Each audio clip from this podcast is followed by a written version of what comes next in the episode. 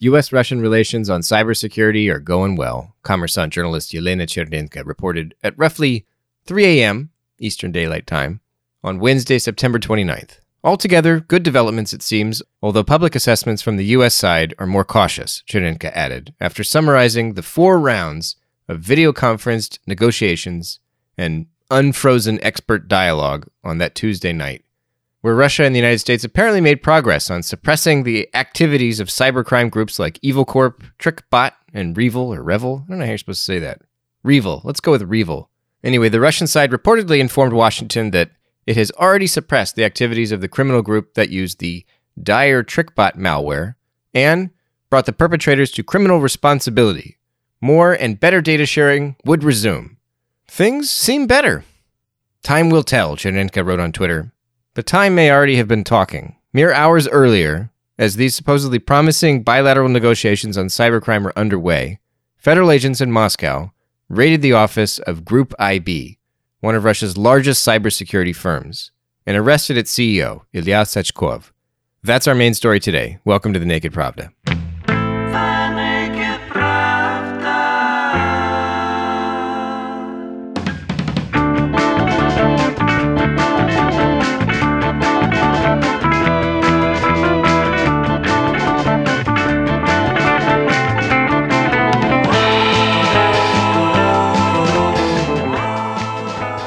Hello there, you're listening to The Naked Pravda. I'm your host, Kevin Rothrock, Meduza's English language managing editor. Our main story this week is the arrest of Group IB CEO Ilya Sachkov and its significance in Russia's cybersecurity industry. But first, let's revisit a few memorable news events from this week, beginning with a new segment about developments in Russia's terrifying world of foreign influence. Let's meet the agents.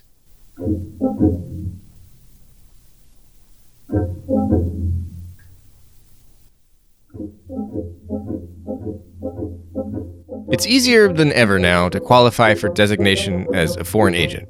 It's been pretty easy for a while, admittedly, but the Federal Security Service, the FSB, has decided to streamline the process even more by updating its list of information that can supposedly be used to harm Russia's national security. If you're caught collecting any of this stuff, none of which is considered classified, by the way, and if you're caught sharing it with anyone or anything abroad, you could be labeled a foreign agent and subjected to all the filing and disclosures associated with foreign agent status. The FSB's amendments also introduce fines and felony liability for failing to register voluntarily as a foreign agent if you're doing this new foreign agent stuff. So, what's on the list, you might be asking yourself? Well, for starters, any information about the progress or results of criminal investigations by the FSB or by military investigators, that's a no no. The same goes for information about the observation of the law and the moral and psychological climate in the armed forces, which is a long, legalese winded way of saying military hazing, namely beating new recruits to a pulp, ostensibly as an initiation ritual. It's a notorious thing in the Russian military. You can't share information with foreigners about that, or you risk being designated as a foreign agent. Also, any information about the military's procurement contracts, the locations of specific military units and weapons depots? No, you can't talk about that either. Do you know something about problems maybe slowing down projects at Russia's space agency? Well, you can't tell a foreigner or a foreign entity about that either unless you want to be labeled a foreign agent. Also, if you happen to know the true identity of the next Russian spies caught poisoning somebody somewhere in the world, the FSB says it might label you a foreign agent if you share that information with somebody outside of Russia. The FSB's list has 60 entries altogether, and it will certainly make life more difficult for anybody writing publicly about the Russian military, and that is no doubt the whole point. So, depending on how these new regulations are enforced, we could be getting a boatload more new foreign agents, but the boat is already pretty loaded. In fact, this week, the Justice Ministry designated two more prominent independent media outlets, Mediazona and OVD Info, two publications that specialize in reporting on Russia's justice system. They join yours truly, Meduza, as well as other projects like The Insider, iStories, Radio Svoboda, and the Khodorkovsky news websites Open Media and MBK Media, and V Times. All three of those last ones are kaput, by the way. They closed up shop after their designations. Alexander Ionov, the pro Kremlin activist who bills himself as a human rights defender, if you're ever reading about him and he's introduced as a human rights defender and not something pro Kremlin, you have an idea of what kind of outlet you're reading. In the past, Ionov's complaints have actually paid off. He led the charge against Meduza, it so happens.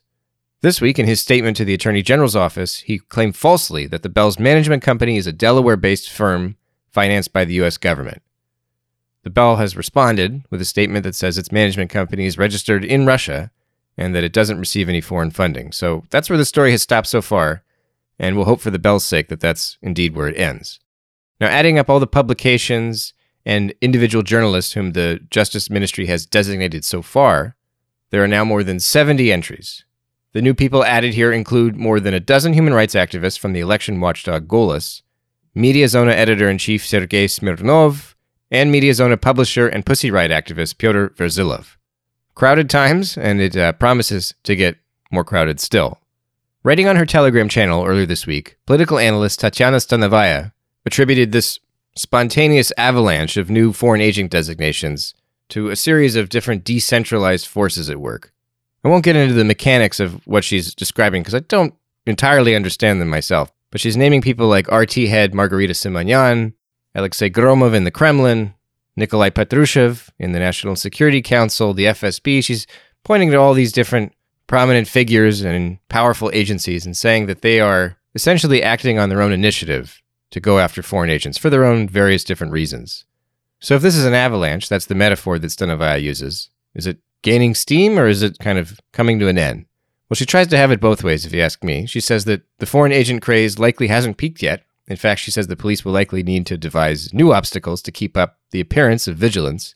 But the whole campaign's effectiveness is also waning because there's just so many designations now that the term itself, foreign agent, has lost a lot of its meaning. So, whatever happens going forward, I suppose she'll be right. In the media business, the foreign agent label has nefarious connotations and tends to drive away advertisers, some readers, and some news sources as well. As bad as all this is, foreign agency itself isn't a crime. It is not illegal in Russia to be a foreign agent. It's not illegal to read a foreign agent's content, and it's not even illegal to donate money to a foreign agent. Wink, wink. But there are, of course, many prohibited acts in Russia when it comes to the mass media.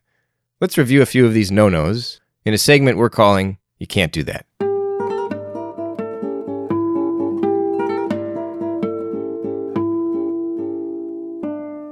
Blogger from Tajikistan, Ruslan Baybiev, probably bit off more than he could chew earlier this week when he asked his girlfriend to squat in front of him and pantomime oral sex for a photo that he then shared online. It didn't help matters that he staged the spectacle with St. Basil's Cathedral in the background, or that his girlfriend, a woman named Anastasia Chistova, was wearing a jacket with the word police emblazoned on the back. That was all deliberate, of course, because Baybiev was cooking up what he hoped would be viral content for his large Instagram audience, who was obviously subscribed to his channel in the first place for precisely this kind of trash. But the fun and games ended when the police arrested both Baybiev and Chistova and then filmed him in the back of a squad car, looking rather frightened and tearfully apologizing for his insensitivity. They're both in jail now, where they will remain for the next 10 days. And when that's done, Baybiev will be expelled from the country, which means that he can kiss his prestigious Moscow State University education goodbye. But it's probably preferable to imprisonment, which was a possibility given calls to charge him with the felony offense of upsetting religious people and insulting the police. You can't do that. Earlier in the week, Russia's federal censor threatened to block YouTube outright after the video sharing website blocked two channels controlled by Russia Today's German language edition because the network shared content that violates Google's rules against false information about the coronavirus. Oops. The RT German edition then triggered a permanent ban by trying to pivot its broadcasting to a secondary channel to circumvent the first suspension. As she's done before, RT editor in chief Margarita Simonyan immediately demanded retaliation from the Russian government, this time against both YouTube and the German news media, though the German government denies any involvement in YouTube's decision. Citing Russian law and the Foreign Ministry's assessment, the Russian federal censor has threatened YouTube with charges of suppressing free speech and massive fines if it fails to comply with Russia's laws, even when it comes to the German media sphere, apparently. After that, YouTube could be blocked completely, or more likely, throttled in part, to leave it accessible but effectively too slow to be useful. If the Russian government does ultimately block YouTube, or Facebook, or Twitter, or one of the other giants with users all over the world, except maybe China or North Korea, I do think it will likely be under the pretext of a retaliation like this. You block our stuff, we'll block your stuff. Columnists at RT and spokespeople for Russia's foreign ministry will acknowledge that Moscow's response is not proportionate, but the subtext will be that it was a necessary response to Western unfairness. Accepting this explanation, however, means believing that these policies wouldn't be adopted were it not for the West's provocations. Were it not for the United States forcing RT to register under the Foreign Agents Registration Act, goes the argument, Russia would never have enacted its own foreign agents law, and this whole mess could have been avoided. If this were true, however, it still wouldn't explain why Russia's Attorney General's office outlawed the investigative news website Projekt as an undesirable organization, and it doesn't explain why the police in Moscow are using a Dutch blogger's frivolous defamation lawsuit to chase investigative journalist Roman Dobrokhotov out of the country, or why they're still harassing his family who stayed behind. Retaliation against the West doesn't explain banning the Navalny movement as extremist either, or the nationwide persecution of his team's remnants. To accept the authorities' rhetoric at face value, you have to believe that all this is something totally separate, but it isn't. In reality, it's about maintaining control at home. And it's about reminding Russia's upstarts and troublemakers of one thing you can't do that. Our main story this week is the treason case against Ilya Sachkov, the 35 year old CEO of the cybersecurity firm Group IB. On Wednesday morning, September 29th, hours after officials raided the company's Moscow office, a local court jailed Sachkov for the next two months, pending trial.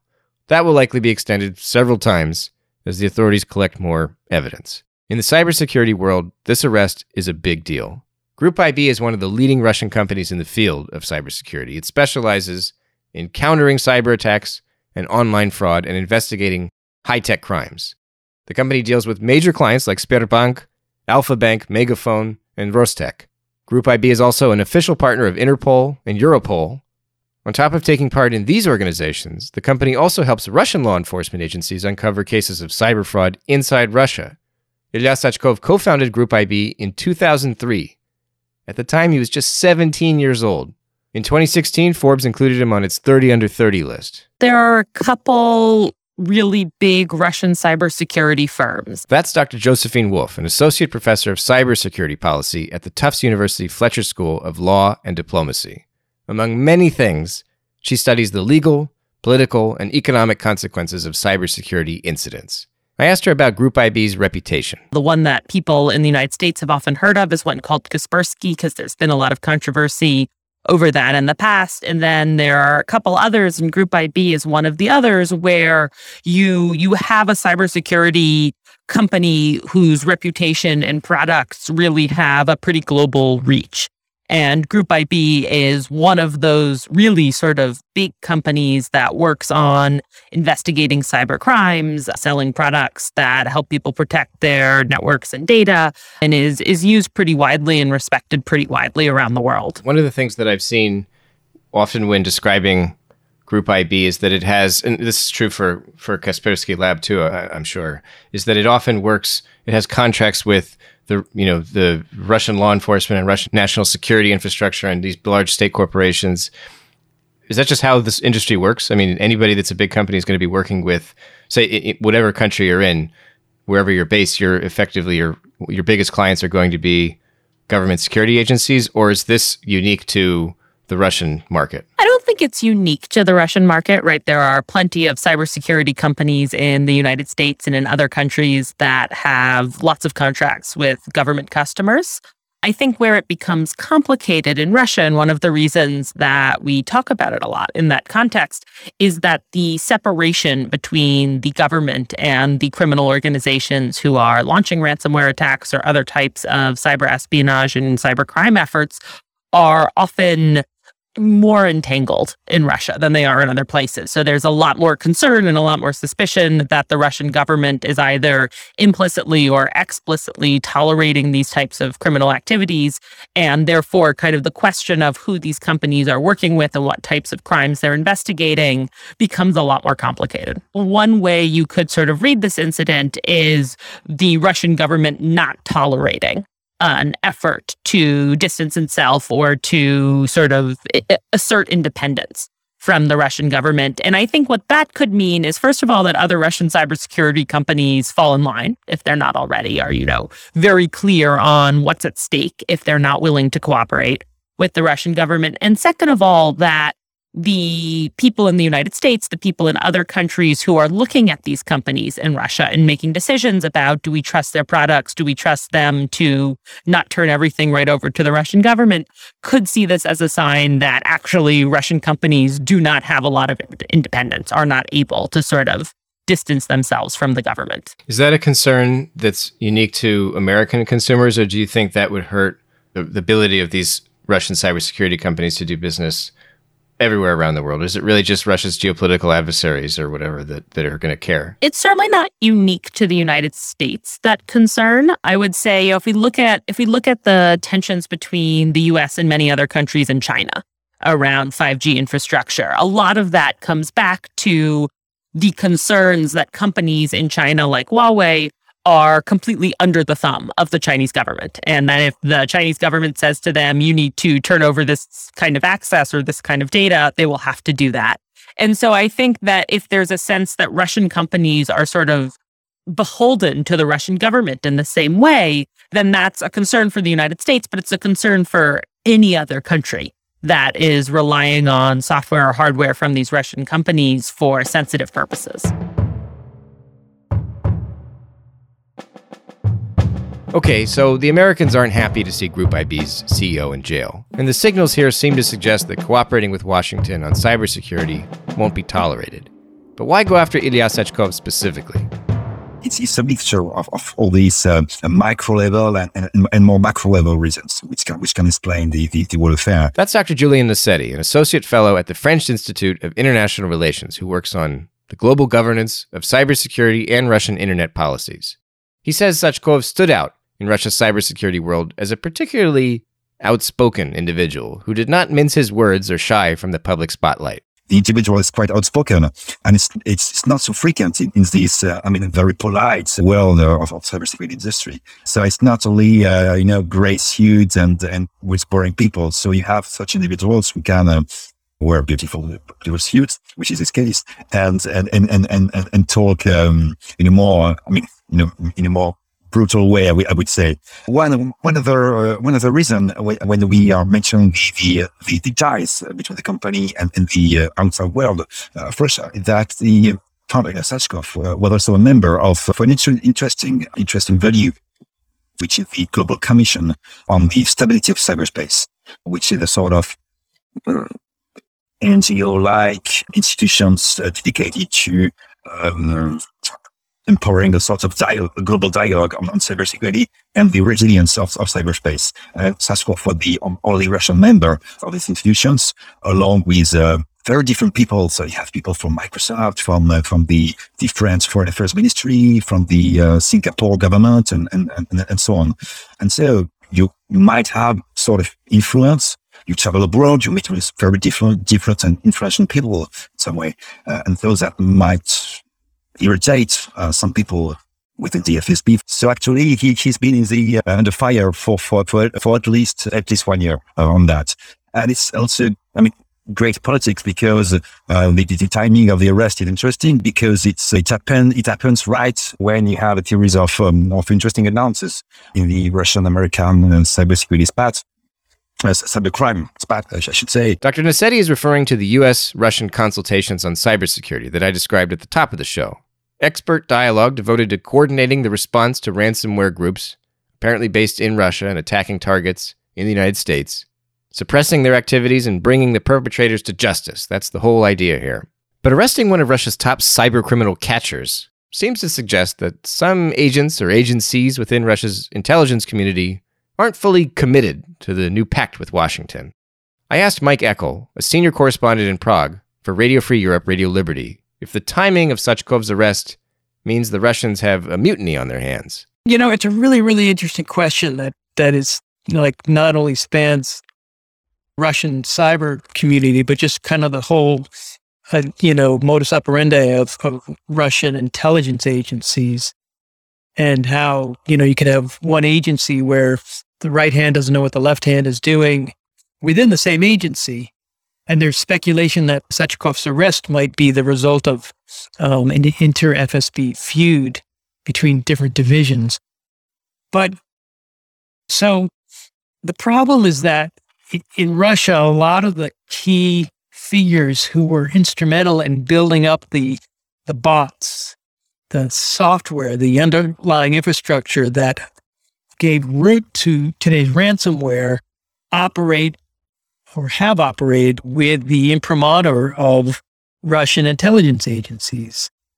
And this gets back to kind of the, the whole problem with Russian cooperation with the United States going back years and years and years is that in many cases, there's at least a dozen that come to mind, you have hackers who have committed, you know, uh, crimes outside of Russia, illegal in other jurisdictions, and they have subsequently been identified either by the Americans or by the Russians themselves. And the Russian intelligence agencies will then go to these guys and say, Hey, Kevin, you know, we see that you broke into and stole, you know, credit cards from, you know, from Starbucks. You know, you, you're a bad boy and we're going to prosecute you unless you come to work for us and put your hacking skills to work for us and we're going to tell you where you, are going to hack, who you're going to hack, how you're going to go about doing it.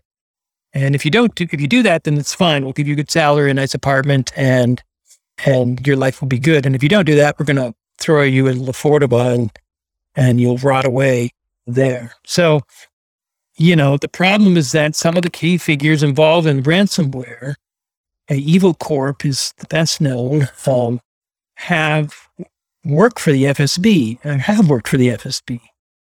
You know, so if you're an American cyber official or Justice Department official, you know, trying to have some meeting of the minds with the FSB about how to deal with ransomware, you know, how do you how do you approach that?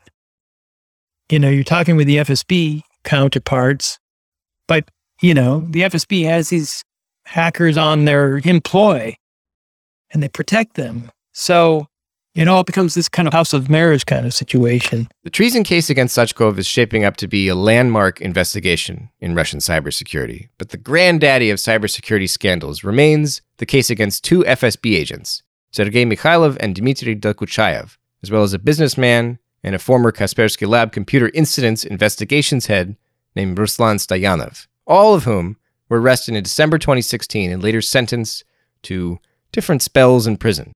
Mike points out that there's actually a trail of breadcrumbs leading from here to Ilya Sachkov. He worked with these FSB cyber officers, Mikhailov, and reportedly he was involved in a, a prominent prosecution of a prominent businessman, um, entrepreneur, scammer, whatever you want to call him. This guy named Pavel Vrublevsky back in the early 2010s. And so, you know, Sachkov has, he had clear and documentable ties with Mikhailov. So anyone who's connected with Mikhailov, you know, it wasn't a good thing and, and bad things happened to, to people with any of those ties. But the other theory that people are latched onto, and, and I think Novaya Gazeta was flagging this, is the fact that in July of 2020, Sachkov went out to Kazan, I think it was, for a conference hosted by the Prime Minister Mishustin about Russia's IT sector. And he was one of several people uh, in attendance, Sachkov was. And he gave a speech there, um, Sachkov did, where he talked about cybercrime and cyber fraud, because that's what Group IB is known for. And he, and he, and he did a name check of, of one person in particular, a guy named Maxim Yakubets, who is Uh, allegedly the founder of Evil Corp, the leading sort of ransomware public enemy number one these days. And Yakubets, more importantly, allegedly is under the employ of the FSB, and his father in law is a prominent FSB Special Forces veteran. So you think about it. So Sachkov went public in July of 2020, and he said, Oh, yeah, Yakubets, he's a bad dude. He drives fast cars. He's, you know, a bad cyber entrepreneur. You know, did Sachkov know that Yakubets, you know, had his krisha, his roof was was the FSB? If he didn't, then that's kind of weird that he wouldn't have known that. But it's not it's wholly plausible that that was kind of the signal that that was the the maybe the straw that broke the camel's back and then the FSB, you know, rival division started building the case to go after him that culminated in the raid on Tuesday.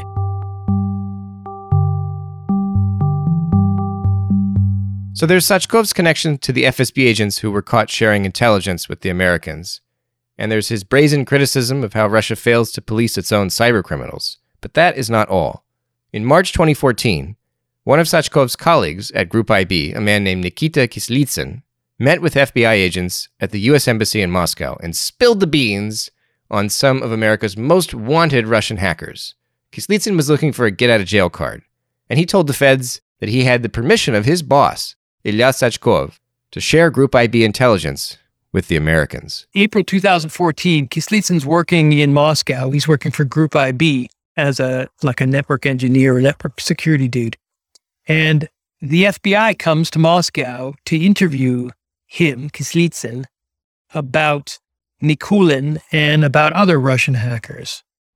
So April 2014, they come to the FBI comes to Moscow. They sit down in the Russia in the U.S. embassy in Moscow with Kislitsyn, and they say, "Okay, so first off, you've been indicted in the United States on on on various cyber charges. Here's the unsealed indictment, and so now we want to talk to you, um, and you're going to tell us lots of things." And you know, Kislitsyn gave them a ton of information uh, about all sorts of hackers, not just Nikulin, but also Belan and also Dokuchayev. Dokuchayev. He's a former hacker who ended up being hired by the FSB to work alongside Mikhailov in the in the FSB cyber unit. And Dokuchayev, Dokuchayev was also arrested in December 2016 and charged with state treason for passing information allegedly to the Americans. So Keith Kislitsyn's interview with the FBI, which I think is four or five pages long, he indicates, he tells the FBI that he's testifying with the knowledge and I guess the green light of Ilya Sachkov, the head of Group IB.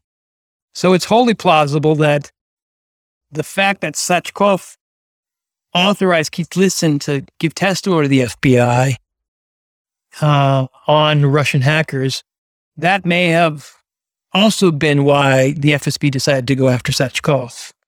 You know, Sachkov is allegedly passing information to the Americans, uh, allowing information to be passed to the Americans through Kislitsyn. So that's a chargeable offense as far as the thinking of the FSB is concerned. So that maybe that's the reason that they decided to go after him. I think the message that's being sent here is if you cooperate with foreign governments and help them investigate cyber crimes, there is nothing good that lies in your future.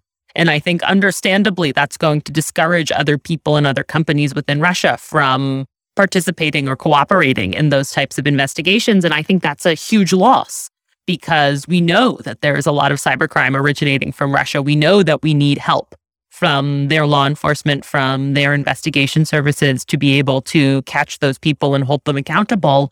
And to my eye, and again, there's a lot we don't know, this looks like an attempt to punish people who were participating in that international process. Do you think that's because they because these criminals are essentially protected, or does it have more to do with Russian security officials just being paranoid of any foreign co- uh, cooperation with foreign governments? Like, is is there is it possible that this could be? Don't go. Don't talk to the FBI. Don't go and share information with anybody. That's that's a no no. But we're going to take care of these criminals. They're not our friends. Or that that's that's that's just nonsense. That's always possible, right? There's there's a lot I don't know about the inner workings of the Russian government. I don't know whether this is sort of a, a move specifically designed to protect a particular person or group, but I do know that these are not the arrests we would like to see Russian law enforcement making. Right. These are not the arrests of the most wanted Russian cyber criminals who have been identified by the FBI. These are, we think, arrests of the people who are maybe trying to help with some of that work. And that's that's a discouraging direction to see them going in.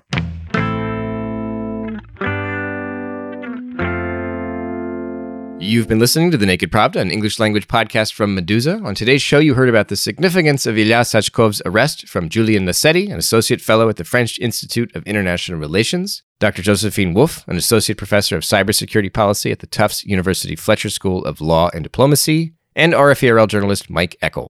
The Naked Pravda is a podcast from Meduza, our only English language show, and I hope you'll recommend us to your friends and leave a review on Apple Podcasts or wherever you're tuning in to help put this program in front of more people. I say it every time, and I hope at least one of you out there every time does exactly that. Also, if you value Meduza's reporting, whether in English or in Russian, please consider making a donation at support.meduza.io to help sustain our work. Recurring pledges help more, but we will take whatever you can spare, of course. Thank you for listening and come back soon.